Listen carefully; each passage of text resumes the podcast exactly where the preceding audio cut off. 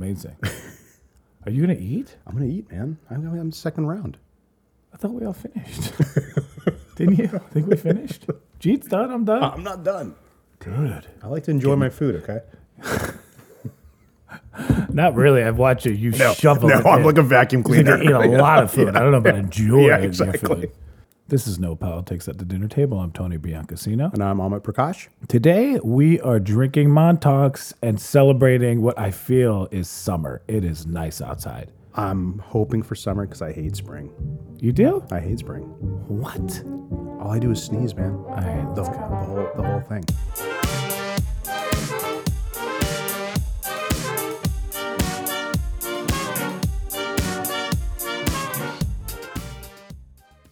Hates s- spring? I hate spring. I've always hated spring.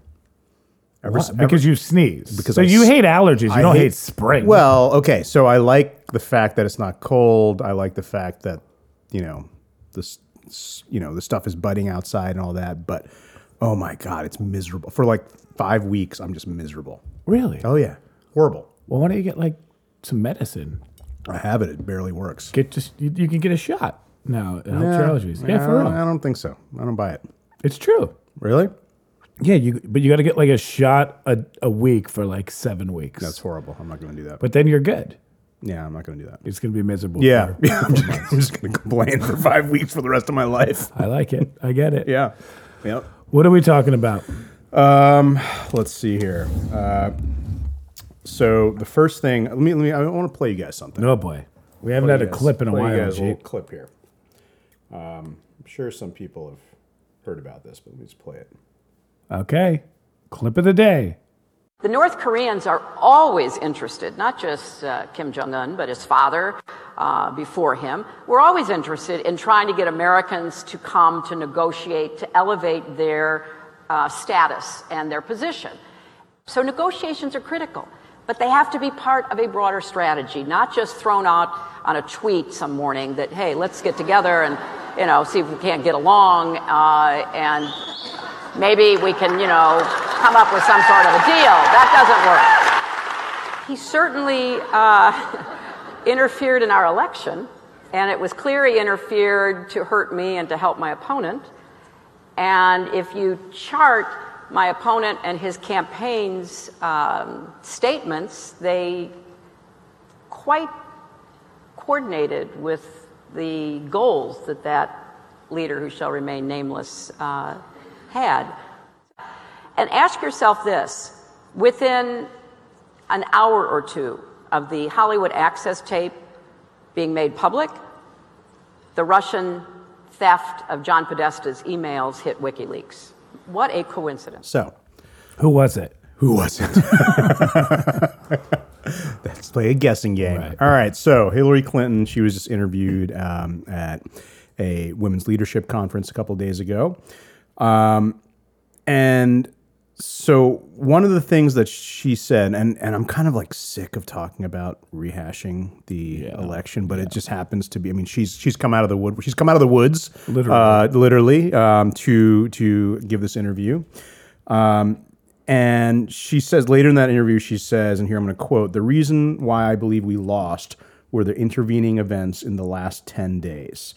If the election had been on October 27th, I'd be your president." Um, and later on, she she goes on to cite Nate Silver, saying that as Nate Silver said that if if we had the election on October twenty seventh, I'd be your president. Never mind that Nate Silver on election day gave Hillary Clinton a seventy percent chance of winning.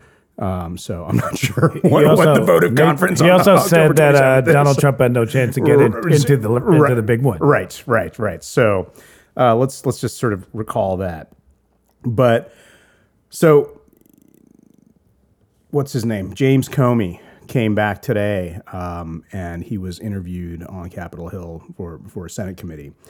And he said, uh, "What is the quote?" He sa- he said that he was quote mildly nauseous when he at the charge that he swayed the the election in the favor or in any favor, right? Um, so I just want to sort of ask the question here. So Hillary's got all these talking points, right? That that you know, there's coordination. Um, there's too many coincidences for it not to be coordinated. uh, and that the FBI was basically acting in, in, in bad faith. And Comey's coming back and saying this is absolutely not the case.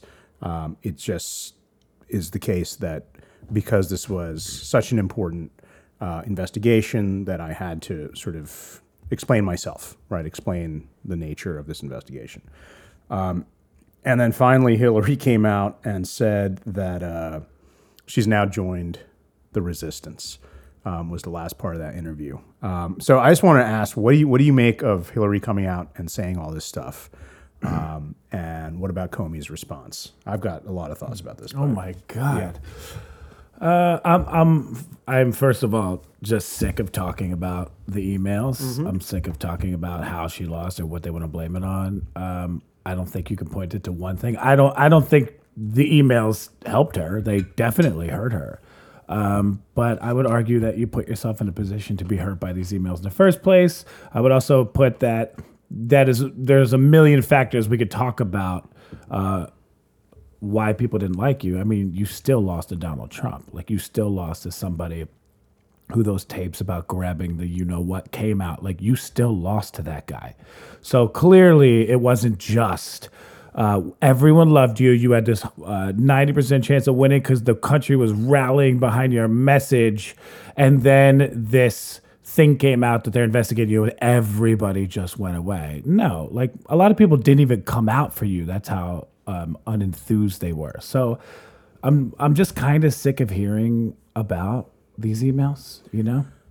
I have a feeling we're never going to stop hearing about not only the emails but also the the questions around Comey and the questions around Putin, um, because it's actually a testament to the lack of power the Democrats have. Sure. Right. That that actually the fact that they're still harping on this is an index to how weak they are. Right. That that because it's all they have. Um, they they don't have a ground game going forward. They're going to get creamed again um, in in 2018. Right. Right. In in the midterms, they're, they're going to get destroyed. Um, uh, they be, because they're they're undermining their own candidates often. Right. Um, and I mean, here's the weird thing: is, is that you know Hillary is now coming out and is going to be a vocal participant in the so-called resistance, right? Um, is that really going to gain a lot of supporters? I mean, this this is this is the this is the weird thing that that that in terms of just pure political strata, I'm talking about cynical numbers here, right? How do you gain numbers? How Right. do you gain because it's all in the end, it's just how how do you gain numbers in strategic places to win? Right. Um, as we have seen, she's kind of kryptonite. Sure. right? So what? And but like there, you, I don't know if you you- you heard the crowd cheering cheering her on. It's like just like this sort of bubble. You know, they talked about this bubble. Well, if she's brought back in, and now we also last we talked about last week, Obama is doing his thing on these the speaking Sure. tour. These are the two, you know, most name recognized important people in the Democratic Party the Democratic Party is going to be just, you know, utterly destroyed. So part of me, in terms of long term thinking, thinks it might be a good thing. like that weirdly, that it might take Hillary Clinton, you know, trying to sort of reignite her leadership role in the Democratic Party to just show how bankrupt uh, the Democratic Party is. Yeah. And then e- either there's a hostile takeover Right. or there's a third party. Yeah. Right. That's, Great. You know? Wonderful. Yeah. th- but that's that's kind of like that's where we're I mean, that's like a very dark way and and and unfortunate It happened to the. Republicans, dude. They just they rallied behind the far right message. I mean that that's been happening for. I don't think Bush won. Uh, his supporters are like Trump supporters. I mean that party, the crazies who wanted nothing to do with crossing the aisle and working with the Democrats, stuck to their message, grew that the foundation of their radical party, and they're in control right now. Ted Cruz would have been number two. He's about as radical as it gets when it comes to the right, and that is that is a far, far swing from um, even Bush to his first time around. I mean, these are this is a guy who was not having this kind of message. I mean, they won, and the the problem with our party is, or not our problem, is that with the people that are like tag hashtagging the resistance, like the resistance started before Donald Trump won. The rest of the Democratic Party just wasn't with it. And so their resistance is against Trump, where the real resistance in the party is against politics and the same old bullshit. Mm-hmm. So there's actually two resistance going on right now. There's the one where like Ellen DeGeneres is having George W. Bush II come on her show. Right. That's that's the Hillary Clinton resistance. They she will join that and she'll have her her followers that will blindly lead her into another war bombing. And then you have the other resistance which is fuck all of you here's a set of principles that you must check off for us to get behind you. And if you have any of these, we just can't support you. And that resistance is the real resistance that I'm behind. Okay. Um, I'm going to push back on one thing that you said. I sure. totally agree with your, you know, um, splitting of these resistances. I think you're exactly right. But um, again, the notion that Donald Trump and the people who have brought him to power um, are the lunatic fringe coming to the center okay. um, and, and, and taking power. Um, if we just go back, and we'll just go back to um, the George W. Bush administration. So, mm-hmm. the George W. Bush administration, um, they described themselves as engaging in compassionate conservatism, right. right? Right. That was their sort of tagline. That you know we're conservatives, but we're not angry about it, and we're going to sort of, you know, we, we feel pain and things like that. So, kind of like taking um, a page out of Clinton's book, right? That Clinton, uh, Bill Clinton, that is, um, who was very much around like I feel your pain, even though he did all these terrible things that sort of like destroy welfare and put block people up. Um, but but he spoke those words, right? So so they did that too.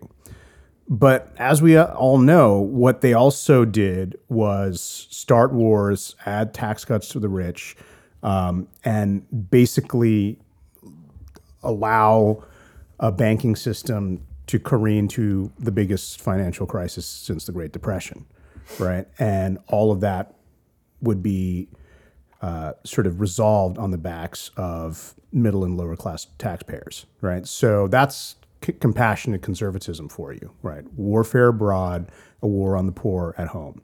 Um, and so, what I think uh, with Donald Trump, there's actually not a real shift in the Republican Party. That's why they're kind of comfortable with him. That's why people are working with him. Um, that's why you know once he became you know the candidate, everybody got on board, right? Everybody got on board and and backed him. Uh, you've got creatures of the Republican mainstream that defend basically everything that he does. Um, and you know why? Because in you know the darkest corners of their minds what he's doing they actually wish for they just didn't dare say it mm-hmm. um, so i actually don't i just I, he's like the republican id right? yeah but if you, you look know, at like, the first round of the the primaries the party was not behind him. I mean, they thought he was a joke. So it's like what I'm talking about is not the not the voters. The vote the voters. Anyone that can vote that way is got a couple layers of racism in them that's that they, they know is there. But the party was not. The party was at least trying, trying the, to lie the, and the pretend. Par, the party establishment was also, um, in their own way, just like the Democrats who were so sanguine about you know Hillary obviously winning this election. I think the Republican establishment also thought there's no way that this, you know, carnival clown is going to beat established Republican figures in, in the primaries. Of course, he did.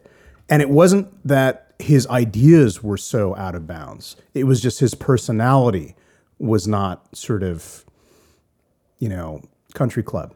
Um, and, and I think now that he's actually governing, everything that he does, they're actually for gutting provisions for, to protect workers. But that's Uh, because all now that they're control. They're now they're controlling his policy. No, but but, But the- he won with this message: one, we're building a wall; two, we're getting rid of all illegal immigrants; three, the Chinese are stealing all your jobs and and their currency inflators. Uh, you know, four, we're in all these stupid wars. We can't fight any wars anymore. We need other people paying for them. So like he he his message was super extreme. There's no other Republicans up there talking about a Muslim ban till till he started to bring that up. I mean, that's like a and like no one was talking about a wall. They were all fighting him on that. but they all jumped on it right away. well, that's because they saw that. Like this is what I'm saying. I'm saying the the voting base is what they jumped on, and the voting base is not the party. I, when I talk about the party, I'm saying the people that govern that party that m- go after the policy. And all I'm saying is that I think th- their their far right base, which would be equivalent to our far left base, which is, are the Bernies and the and the Warrens, they're way tougher than us because they pull other Republicans in and they all buy into the message. Where on our side, we have like such a split that I, I don't remember feeling in my paying attention to politics lifetime. I don't I haven't seen Yeah. that. The Republicans, Right.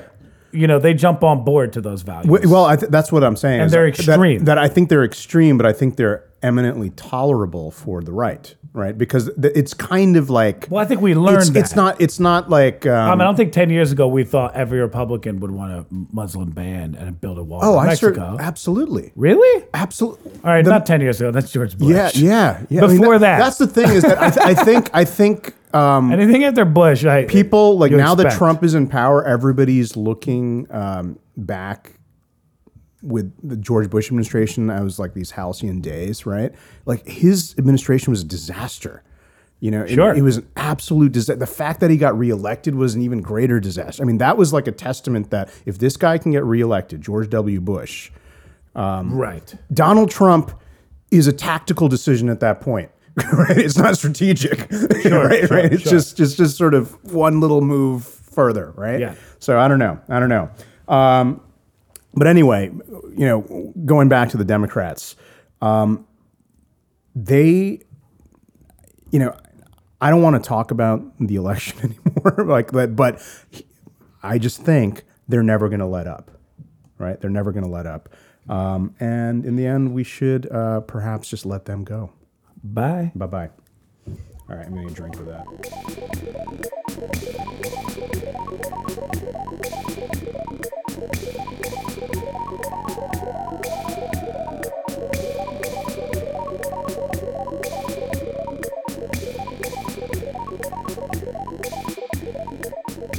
What else you got for me? All right. Um, so this is a very different topic. Um, I mean, I guess it's it's I guess it's political because it's kind of it's about free speech. Um, so there's not a well-known journal, but I guess a well-known journal enough for some corner of academia called um, Hypatia, Feminist Philosophy Journal. All right. Um, in that journal, this philosopher from a small college in Memphis, Rebecca Tuvel, wrote an article called "In Defense of Transracialism," and yeah, okay, let me explain it. All right. What? So, remember Rachel Dolezal? Yes. right?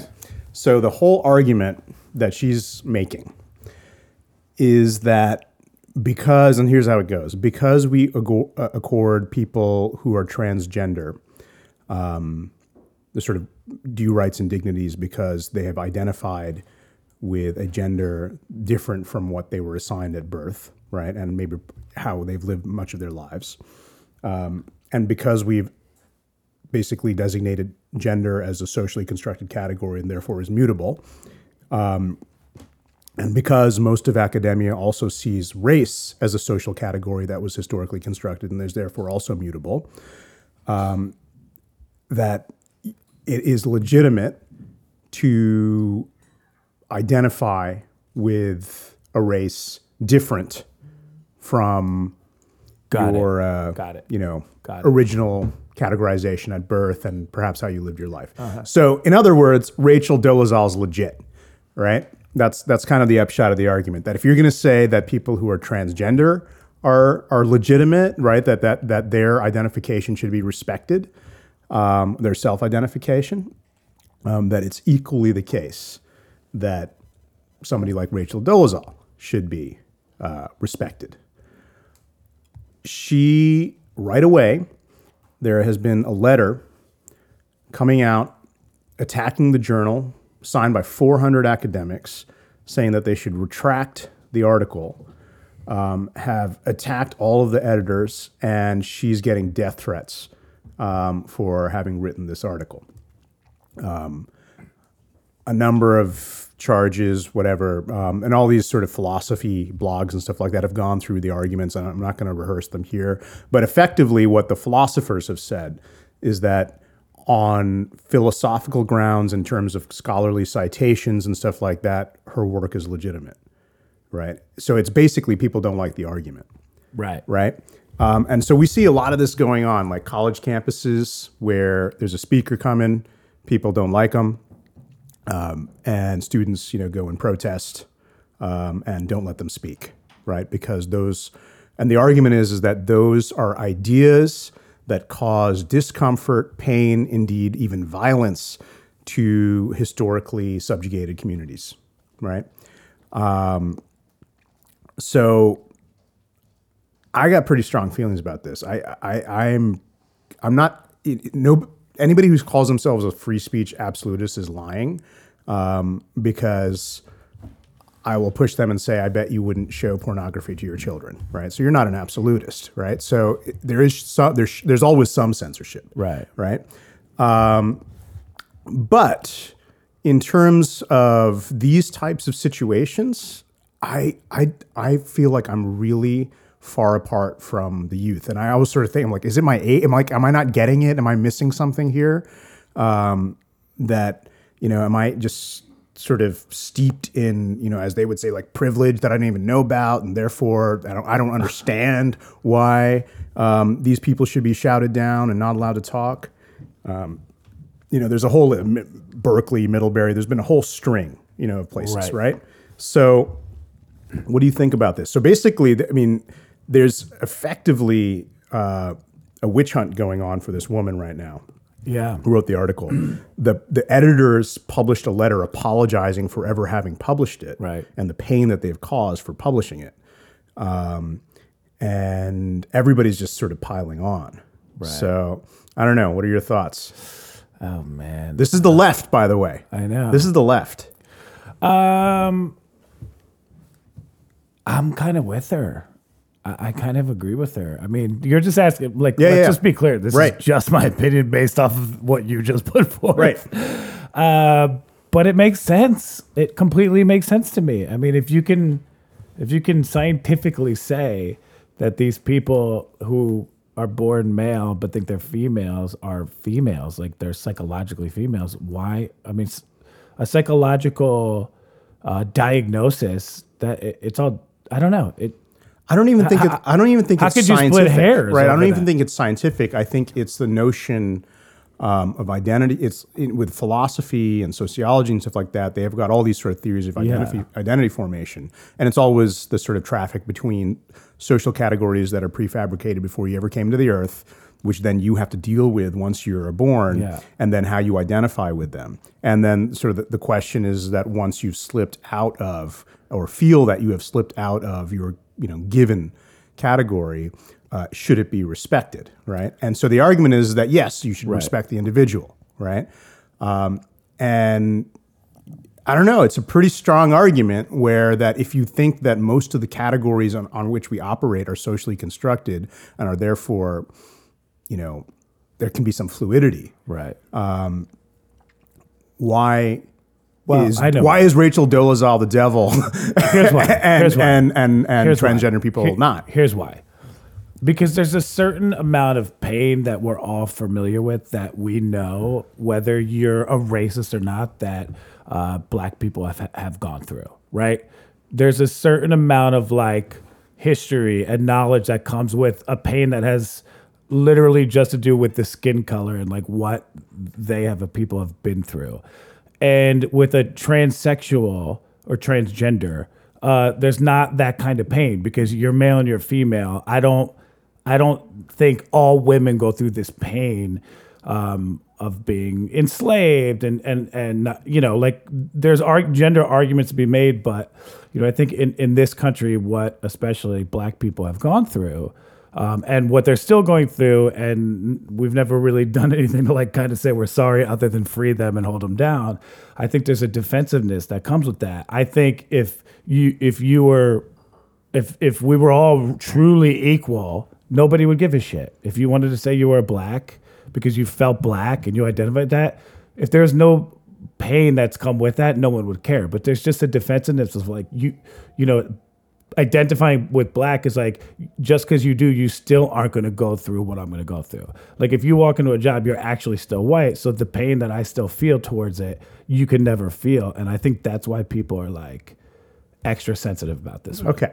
So I'll, i think they're wrong all right, I'll put the counter to that, and um, which is, you know, I'll just think of like my students now. when I hear them talking in the halls and stuff like that, and all the girls who are like 14 are starting to get catcalled when they walk down the street out out. don't York, compare women right? don't, don't compare women go through to what black people have gone through No, no. Okay. there's a listen- much different you know listen to in- me. Just white women Let, let, let, Okay. listen, hear me out here. Hear me out. Sexism exists. sure Sexual violence, the threat of a woman walking home alone late at night, Sure. is something that no man is going to feel. No, but black Right? women have that and other stuff Okay, on top okay, of it. okay. So that's what I'm saying is that what black men have gone through is is to me on the same level of everything you just said, which I'm never going to go through. So I understand that, but to you everything you can put on a woman, you then put more stuff on if it's a black woman. So all I'm saying is that being black brings a set of sadness that even white women don't understand if they're in comparison with a black woman that's gone through the same stuff they've gone through uh, that you could you know not considering color so that's my argument is that there's a, an extra layer of defensiveness and sensitivity to that which i understand emotionally but logically speaking they're wrong i understand why they feel that way but they're wrong So let's take the most famous transgender person out there, which Yeah. is Caitlyn Jenner. Sure. Right. And so there's somebody, um, she came up as a male figure yep um, on the Wheaties box, you know, well well known, rich, and so on. Um, and basically, the argument goes here is that isn't it the height of privilege to then having not going gone through things that women grow, growing up, Yeah. right, all the sort of scary things that happen to women growing up, Yep. um, to then uh, make this switch and demand uh, this recognition while also saying that doesn't apply for the category of race, right? And so I get the argument. American history has accorded, um, you know, um, a huge emphasis on you know race and and and sort of deter- determines a lot. You know, then again, women haven't been able to vote until 1918, right? You know, so Right. so so um, no i'm with you you know, you know it's so i'm saying so emotionally it- i understand It's, like weird. It becomes this pain Olympics. well that's what it is Who, yeah who has suffered the most historical pain? Can we quantify that? And then is that then the basis for according recognition for identity? No, but what I'm saying is, I think we all just need to to understand in, this country right now, all of our problems that we want to identify. When you put also black on top of that, it's a different category. So yes, the the, the pushback to uh, like a Caitlyn Jenner, there was a lot of people that just came out in defense of Caitlyn Jenner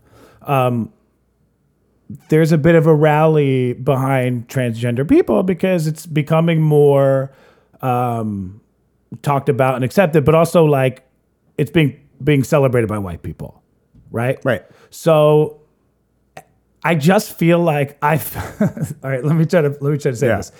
when any It's thorny. any type it's like when when gay people when we were talking about gay rights and they Mm-hmm. compared themselves to the black slaves black you know black people did not like that and i understood it so i i just feel like each layer you get like this specific layer we're talking about which is uh saying being a white person saying i identify as black you need to accept that there's this just a certain level of um understanding that I have for it. You know, like I just I I as a white dude in New York with a great job, I'm like I think they're wrong. But I I don't I don't I can't understand what it's like being in their shoes. Having someone who they think has so much privilege try to say they they understand them. Does Right. that make sense? Yeah, no, it totally Where if I see a woman that's like, I want to be a guy, I would be like, cool, you're a guy now. this is it. Nothing. There's no. I mean, the only issue you're gonna have is that you're people are gonna say you're not really a guy, but you know, there's Right. no, there's no pain you need to know about. Right. Well, they will. We got it pretty They easy will if come this with works. discrimination. I mean, there's all these other things, but but Yeah. like, yeah, no, I, I get what you're saying. I mean, there's like, yeah, so there's like the false. There's always these false analogies when people say like, oh, it's like this, and you're like, no, Yeah, it's not. just stop You know? comparing. Yeah, Just- like just it's not remember there fair. Was, there was like some like billionaire oligarch who said, you know, if you change the carried interest rate, it'd be like Hitler invading Poland. it was like, um, really for your Like, dollar bills, yeah. exactly. You know, it's like, all right, um, but on the other hand, like the other side of it is like I think there has to be some sort of balance here because you get into this um, this game of it. Sometimes it's not even like your own suffering; it's just historical suffering, right? You know that it's Yeah. it's that it's not even you personally, your family, or whatever, um, but rather you, you start reaching back into the archives Yeah. to to sort of find pain in documents, right? You know, and I don't I don't know. Like on the one hand, I get it. Sure, right, I sure. 100% get it. Uh, because why? Because there hasn't been an accounting for it, right? There, there Yeah. hasn't been a, a, a real accounting for it. So I 100% get that. Um, on the other hand, a lot of the same people who argue that race is a you know socially constructed category and it's totally fake and it's just made up to subjugate people, um, on you know it's kind of like paradoxical, you Yeah, I know, you it. know. So Yeah. I don't know, I don't know. to circle back, I will say that's pretty disappointing that the um, magazine or the journal or whatever kind of bitched out. Like own up to it and just Well, say we're defending our writer. that's- that's her opinion, and and we stuck by it. But I think- that's some that that's part of the problem. It's like it's a great argument. You're not wrong. Like, is it? Are people going to get mad? Of course, but isn't that what great news is about? Well- it's like it's striking a debate. Well, Like, exactly. Why would you run from If it? If anything, I would imagine they published it thinking that, wow, this is going to be provocative. In, in, in the best sense Sure. of the word, it's going to provoke a reaction and there'll be a good debate and so on. Not an outcry to muzzle the author and perhaps to kill her, right? You know, Yeah. like that's like, it's just, I can't believe it. I mean, it's, it's outrageous. But, but that is also kind of the nature of the various student movements on campuses and stuff like that Right. that are like, we don't want to hear it. You know, that course. just Oh, he- hearing it itself is an assault, right? So The left are the people going after the First Amendment. It's like they're not going after the specific law; they're just literally stopping people from talking. yeah, it's weird. It's very odd. and it's also very short-sighted. Very right. short-sighted. That Let her talk. Who cares about Ann Cant- Cantor? What is his name? Ann Coulter. Coulter. Coulter. Who cares? I mean, if if anything, you know, just protest outside or or That's don't it. or don't show up Yeah. and have five people there. That's that's Well, throw that speaks egg. louder. Are we done? We're done. We're done. Wow. There's- yeah. Well, yeah. Good topic. Yeah. That that uh, that second topic is I'd like to I'd like to talk I'd like to have like some experts talk about that. That's you know we're talking about It's something that complicated. it's a serious, It's complicated. great issue for people to be talking about. yeah, it's complicated. All right. So next week. Next week. All right. Next week we'll do it. No Politics at the Dinner Table is produced by G. Roy. Check us out on Instagram, Twitter, and Facebook. We are there and active. we are. see you next week. See you next week.